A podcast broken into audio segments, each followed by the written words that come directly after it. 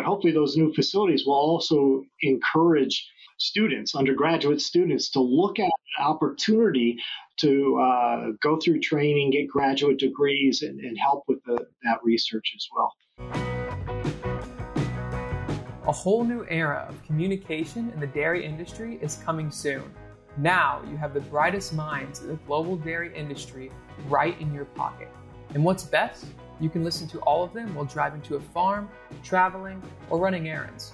It's never been this good, and it's never been this simple. The Dairy Podcast Show is only possible with the support and trust of innovative companies like X-Zelit by Protekta, a novel product for the management of hypocalcemia. It's uncomplicated excellence. Diamond V, because animal health deserves a healthier approach. DSM and AB Vista. Welcome back to another episode of the Dairy Podcast Show. Today I'm very excited to be welcoming uh, as a guest uh, Dr. Mark McGuire. Dr. McGuire is the director of the Idaho Agricultural Experiment Station and he's an associate dean in the College of Agriculture and Life Sciences at the University of Idaho. Uh, Mark's a professor who studies nutrition, milk synthesis, and the role of animal products in the human diet, and somewhat uniquely does lactation studies in both dairy cattle and in women. And so, Dr. McGuire, thank you so much for joining us today. Thank you, Barry. Appreciate being uh, having the opportunity to join you. So, Mark, I think it's always interesting to find out about people's background, how they ended up working in dairy. Could you tell me a little bit about uh, your history and how you ended up in this role? Sure. So, it, my uh, interest in dairy, I grew up in northern Illinois, and most of uh, our neighbors were uh, dairy producers when I was a kid, and uh, uh, we we did beef and and pigs mostly, and so I, would go enjoy the opportunity to, to milk a cow and, and see the differences between dairy cows and beef cows as far as lactation goes. You know, uh, you know, milking those occasional beef cows to, to see how they were doing was uh, always a challenge, but uh, certainly production limits were, were quite different. Uh, and when I went to uh, University of Illinois as an undergrad, I was started out in animal science, and um, it, it, let's just say the animal science there was a fairly large department, and uh, I, I, didn't really have good relationships with the, any advisors or faculty, and um, just happened to have a friend who uh, was a couple years ahead of me in in, uh, in the dorm room as well as uh, in, and he was studying dairy science, and that's Paul Van Raden, who is a geneticist at USDA in Beltsville, and, and we were in high school together, so Paul kind of dr- drug me along to Dairy Club meetings, and I started to meet the faculty like uh, Jimmy Clark, uh, Jim Robinson, um, Bruce Larson, and, and, really just said th- th- these are people that care about students. Now, in, in that day, um, it was you know 450 undergraduates in animal science and i think there were eight in dairy science. So it was more of a one-on-one approach with the faculty that you felt appreciated. And so uh, with with paul's uh, introduction, I, I, became more comfortable in the in the dairy science uh, department and essentially took the same classes in both cases. So uh, I switched over to dairy science and um, enjoyed long term relationships with faculty that have mentored me over over my life. Uh, uh, yeah, there's not too many opportunities that you uh, to, to spend time with people like uh, Jimmy Clark and Jim Robinson, in particular. Those uh, Jim Robinson ended up, I think I was his only undergraduate advisee in his career, and uh, uh, it, it, was great. You know, somebody who's looking at genetic factors that affect um, embryo development. Um, the DUMPS uh, calf. I mean, that was Jim Robinson, and I, I just enjoyed that science, and that science led me to graduate school, and um, and again connections from those faculty to uh, faculty that uh, had graduate student uh, openings. Uh, that was Bob Collier at that point in at Florida, and so uh, it's a, it's a tight knit community in the in the dairy world, and and I think that's what I appreciated more than anything else. So I have to ask a few things. Did I hear you right that Paul Van Raden and you were into the same high school? Well, we we shared ag programs. The, the okay. two towns were seven miles apart, and uh, yeah, Paul Paul uh, was president of the FFA for uh, two years before I was the president of the FFA for two years, and then he was in the same dorm uh, as I was at, at, Illinois, and so we, have had a long-standing uh, relationship uh, over the years. In fact, I helped him and his family show heifers, dairy heifers, at county fairs for quite a few years. That's pretty neat. And then I didn't really think about this connection until you mentioned it. But so you worked with Bob Collier for your first part of your graduate work, is that right? That's correct. Yeah, i with the University of Florida, and uh, Bob had a, a USDA BARD grant on heat stress. Uh, he and Dave Beede, and I started off working at, uh, at Florida with Bob, and uh, Bob left in the middle of my program to go head up the BST program in Monsanto. So I finished my master's and now he's, of course, uh, a colleague of yours at Idaho after you guys both went different directions for a number of years. So that's amazing. Yeah, I, I was lucky enough uh, to find him in a moment of weakness in retirement from uh, when he was department head in Arizona. And he said, Yeah, I, I, still have a few years left. I'd like to do something. I'll, I'd be happy to look at Idaho. So, yeah, he's I, see, I get to see him every day. So it, take a minute, if you don't mind, um, and explain to me what, what an ag, ag experiment station is uh, for people that don't know, and uh, what does it mean to, to direct uh, a facility like, or a, a system like that? Yeah. So as director of the experiment station, I oversee all the, the hatch dollars uh, that come to the station, if you will, which is the University of Idaho College of Ag and Life Sciences. And those funds then are coupled with a match from the state. And uh, they are the operations, the personnel, uh, the, the, capital uh, equipment that are our research and extension centers that allow faculty to go and do studies on dairy cows, on potatoes, um, as well as uh, early childhood education and, and or early childhood development. So quite a range. Um, and so it gives me the opportunity to work closely with USDA NIFA because our funds uh, come through the National Institute of Food and Agriculture. Um, and I've also become uh, active in, in the Association of Public Land Grant Universities, or APLU, because of my role as an experiment station uh, section director. And so I, I, get to go to uh, DC once in a while and, and play politics to try to increase you know the amount of funding that goes to both uh, the capacity funds that would be what's given to the experiment stations and then the competitive funds such as the AFRI funds that uh, we all compete for. Correct. Okay. Very good. Thank you. So for dairy professionals around the country, around the world, I think one thing that's interesting, you, you've been at the University of Idaho for quite a number of years now, and I guess largely during that time, I, you can take credit if you want. The, the dairy industry in Idaho has grown pretty dramatically, and I wonder if you just kind of give us an overview of that that period of time and how much growth there's been. Sure. I, I arrived in Idaho in 1995, so um, I am now one of the old dogs in, in at the university uh, experience. Um, when I arrived, the dairy industry, I think we were 12th in the country with uh, 275,000 cows. Uh, and that growth has been steady uh, for the entire time, and, and, and, there is still growth going on. We're right now uh, over 600,000 cows and number three in the country. Uh, it's it's been um, you know just incredible to watch the growth. Um, I mean, w- one of the difficulties we have at the University of Idaho is I'm in Moscow. Moscow's up north. We're we're about 300 miles away from the Magic Valley where all the cows are, but uh, that doesn't mean I, I don't know what the dairy industry does. I get down there regularly. I did did so when I was a young faculty member because I understood where where the dairy industry was. Um, but uh, the amount, the size of the herds, the average herd size is somewhere around 14, 1500 cows. And, and you're seeing facilities built now with 30, 40,000 cows on site, cross vent barns, high tech as much as you can find anywhere. Um, and then on coupled with that is amazing processing capacity. So um, cheese plants that are just you know uh, 10 million pounds of milk a day, uh, uh, selling the 500 pound blocks, uh, and then of course Chobani has a, a, a large I think it's the largest Greek yogurt plant in the world, um, and, and, it's not even near capacity in, in their production.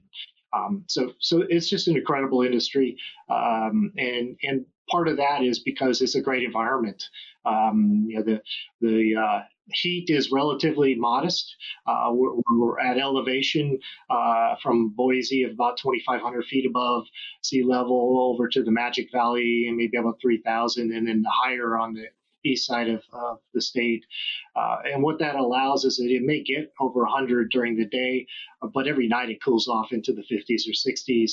And there's it's a desert, so very no very low to no humidity, and so gives you an opportunity to produce milk, um, and then coupled with high, high, high quality feed uh, that's uh, produced, whether it be alfalfa or corn silage, uh, it's it's just a tremendous environment. Are there any particular challenges of dairying in Idaho? Oh, I'm sure just like everywhere else, there's always challenges. Uh, pro- probably our biggest challenge is always water. Uh, we live off of irrigation, and so it's uh, you know the snowpack uh, and what the reservoirs ha- have, and and that could be fairly um, uh, regional, uh, the impact. So it could be that one irrigation district is a little short of water. That might impact a few dairies, or it could be a different one. And, and so, uh, you know, crop production is here requires that uh, irrigation, whether it be groundwater or, or surface water, and um, always concerns uh, tied tied to that availability. Okay. What is the feel right now in the state in terms of whether the dairy industry is going to be continuing to grow there the next 10 years, or does it seem like more of a plateau? I always think that there's a potential to grow. Um, it, it's going to be uh, producers deciding to, to change uh, what they might be growing, uh, either for dairy feed or for um, use of water. Uh, and so it's really are you prognosticating, you know, water shortages in the future or, or limits? And, and so uh, I think we'll grow some, but I think we're getting close to capacity. That being said, um, I think people have been saying that since we were about 350,000 cows. So maybe maybe I and I didn't say it, but others have. Uh, I, I, I just keep uh, I'm I'm always amazed at the ability of the dairy industry to find more opportunity. Um, you know, we we had a real limit on our processing capacity, and and what has happened is that producers, you know, they decided we're going to do our own processing, and so we have milk protein concentrates, we have powder plants, we have uh, additional cheese plants, and even uh, expansion on the fluid market uh, capacity that has occurred because the producers have decided that they wanted to control their own destiny um, by taking that milk and, and, processing it. And of course, that that allows that vertical integration, which I think helps support the industry's success. That's impressive. Well, one of the exciting things going on in the state, and I know the producers in the state have, have supported this, is um, the new CAFE facility. And uh, we've been hearing more about this as um, some pieces have fallen into place, and I'm excited to talk with you about it today. So, can you start just kind of explaining what this facility, what this vision is? Sure. So we we've been working on CAFE. I, I think this is uh, yeah, 1997 was the, the first effort. So uh, this has been a big week in my life because uh, Monday, uh, Tuesday, the the land board actually um, moved 23.25 million towards the project on top of all the other funding that we have. So we will be uh, actively building a dairy in Minidoka County in the Magic Valley for uh, research, teaching, and outreach purposes.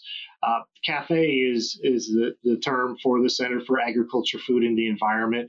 Uh, it really is a, a, a three part entity of, of a research dairy uh, as well as an outreach teaching education center uh, in, in Jerome, and then uh, partnering with the College of Southern Idaho for, Idaho for workforce development in, in food uh, processing. Uh, so uh, the first step, though, is a research dairy. And so this week, the land board decided to um, invest uh, some proceeds from a former research center that they sold last November that was landlocked housing developments in, in Caldwell, uh, where they sold that 280 acres for 23.25 million.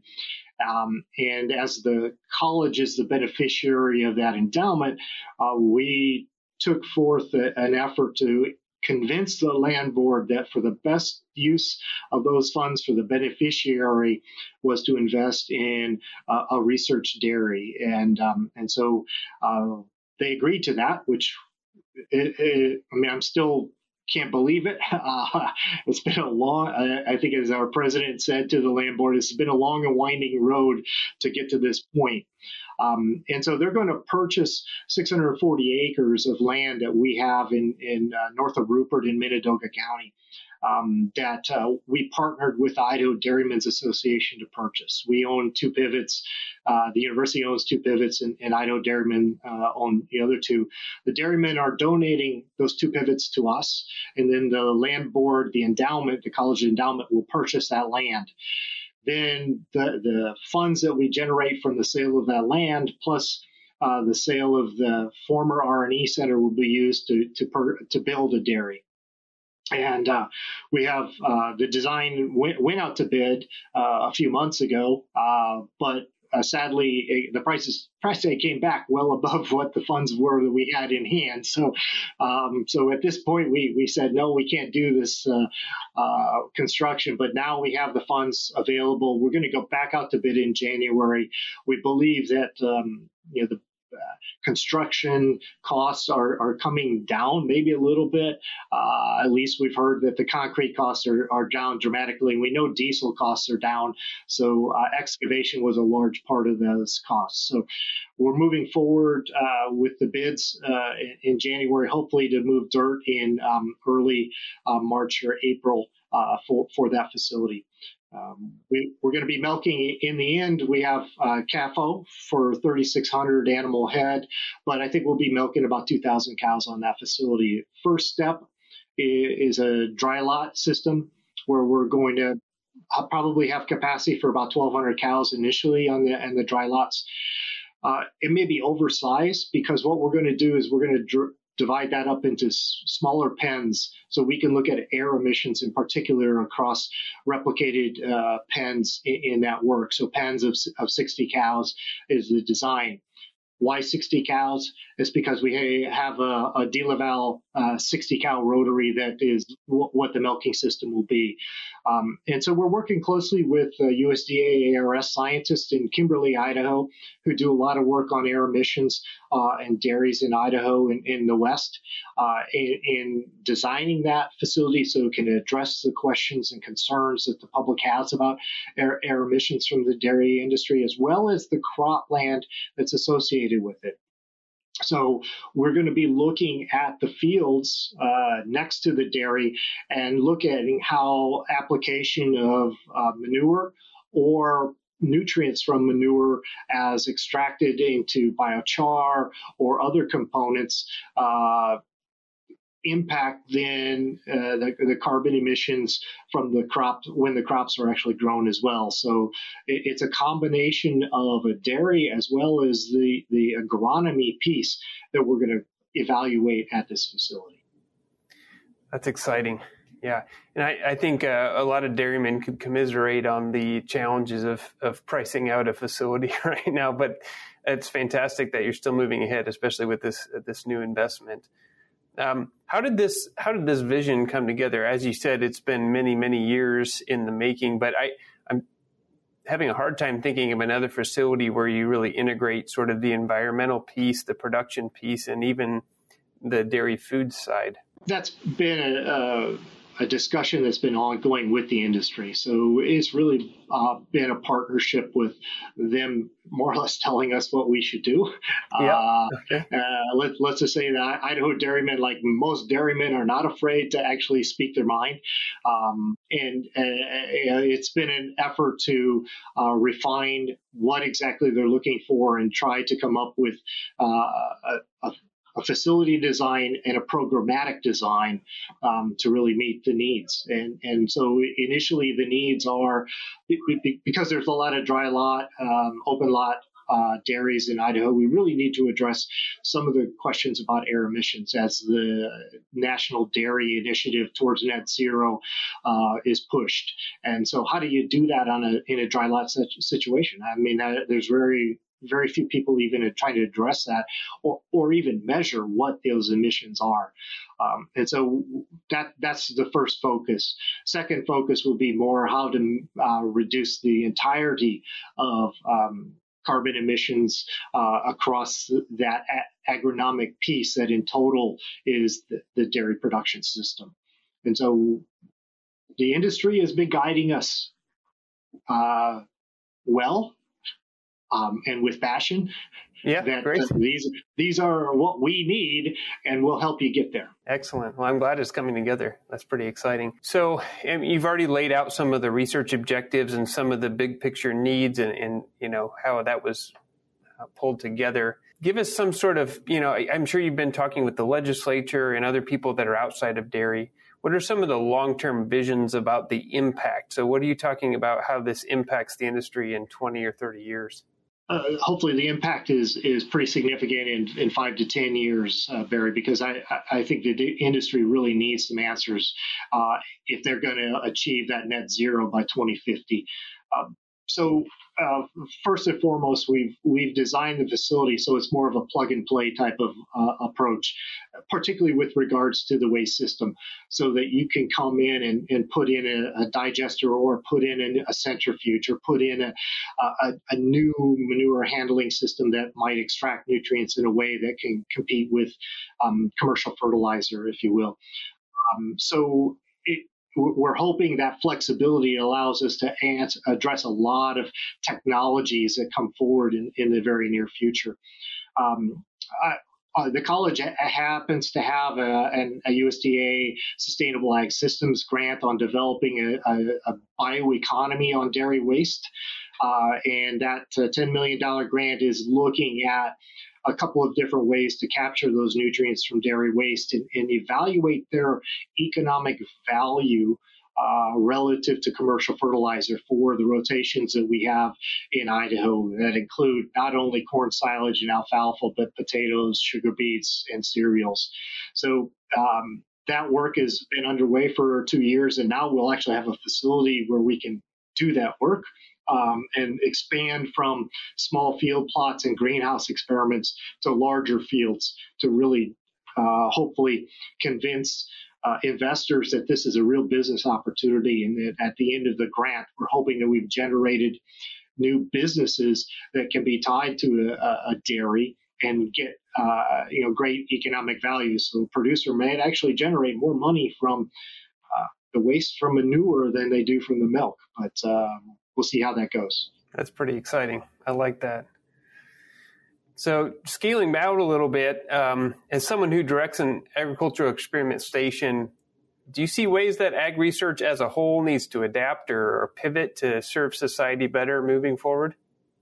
We're we're not real quick at um, pivoting or adapting. I mean, we're that classic example of a, a, a, battleship or an aircraft carrier. We don't turn on a dime. It takes years uh, to change. And I think the CAFE project really reflects that difficulty because when I got here in 95, um, Idaho was about 60% of the cash receipts were crops.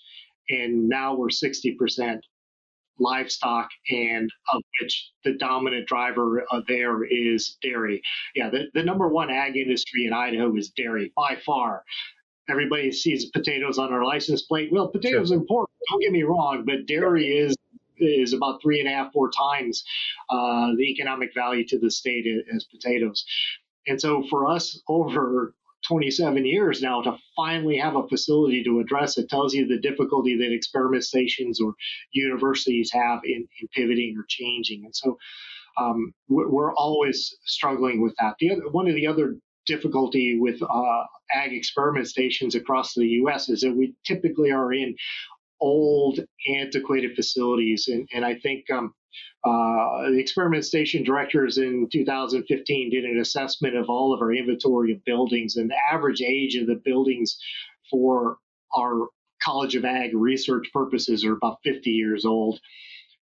you can't do high quality research. Well, you can, but it's a challenge to do them in those kind of buildings. And so we've been pushing at the federal level uh, really a new initiative to invest in infrastructure for um, the, the ag experiment stations part of that is also that we've had flat funding, at least on the, the capacity funding for years, uh, on the order of 10 to 15 years, while in particular China has been investing 14 to 15 percent a year increases in their ag research. And so if we want to try to compete with China, we need to have greater funds appropriated from the federal government and state governments to support that uh, research enterprise, as well as allow us to build new facilities that uh, meet our needs. And of course, that, that's that's all money to a great extent. But hopefully, those new facilities will also encourage um, students, undergraduate students, to look at an opportunity to uh, go through training, get graduate degrees, and, and help with the, that research as well. Uh, so it, it, there are some significant challenges that we have nationally in ag research uh, to, to really be competitive, even though we're still the leader, by far still the leader. But there are other countries, particularly China, that are, are catching up at great pace.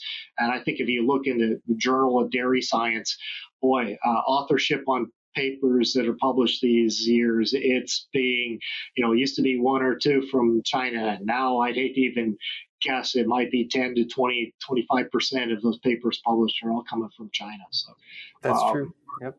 The U.S. research is not making the impacts that it was in the past.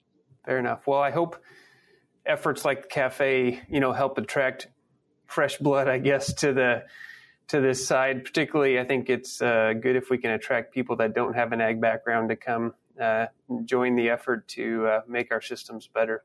So, for somebody that's working in the dairy industry today, this may be a, a little bit of a tough question given what you work on day to day, but uh, is there one high impact practice that you would encourage them to implement today and, and just being effective in their work or in, in the way they run their business? Yeah, that, that's a really challenging question you're asking there, Barry. Um, one practice, I, am going to maybe just talk about uh, positive promotion. Um, and um, I, I, think we, we are challenged because we, we have, uh, if you will, niche products in the dairy industry, you know, uh, organic, natural, and, and they there is a competition there that doesn't necessarily help us be uh, successful in total.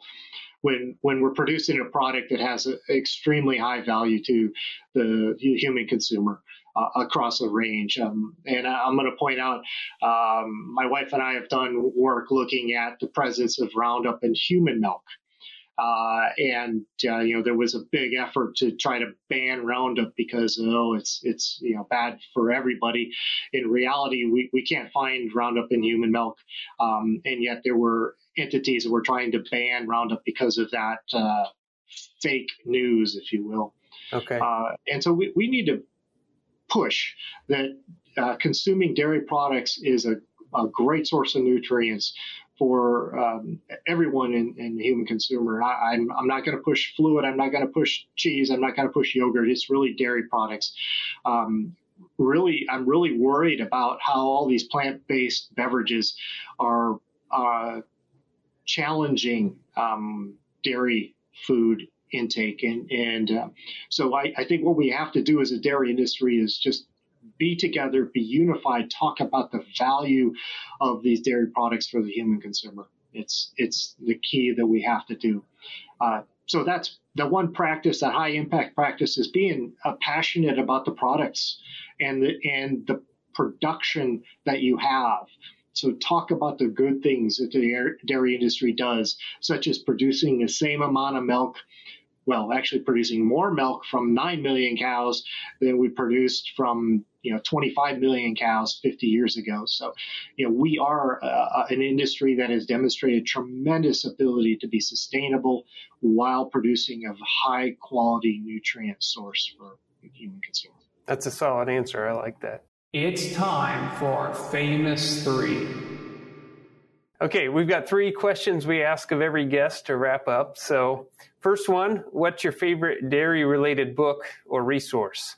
Yeah, that, that's a. But you, are asking some good questions here, Barry. Um, so my favorite dairy book, and, and it's one that I, I, I probably look at all every day because it's sitting on my shelf right next door, and, and it's a it's a series actually. It's a series of books uh, called Lactation, and these are. Uh, it was a treatise of of.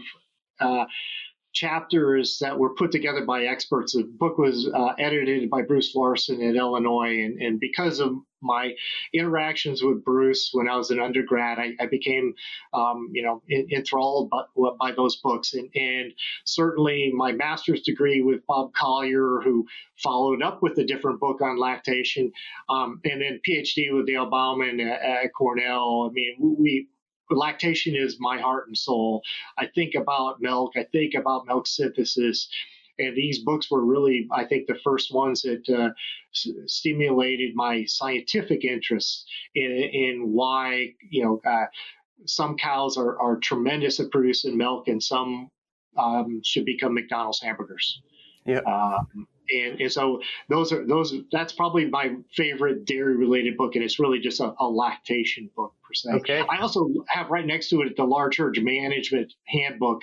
Uh, appreciate those books too, but my my my real passion is understanding milk synthesis and, and how to how to affect it. So great. Okay. So, what about your favorite book or resource outside of agriculture? Yeah. Uh, so as I thought about that question, I would say that um, I, I, like the classic good versus evil uh, uh-huh. stories, and, and, so you know, uh, I you know read, read, read Lord of the Rings. I think the movies are better because I, I yeah, hard, it was hard reading. So I'm, I'm going to go with The Stand by Stephen King. I think that that is my favorite book. I, it's probably as I think about it, I think it's the only book that I've reread a couple of times. Okay. Um, so every four, five, six years, I think over the well, over a period of time, I, I reread it, and, it, and to me, it is uh, a, a, terrific story of, of, good versus evil, um, and of course, good wins. So you you, you like that, you know.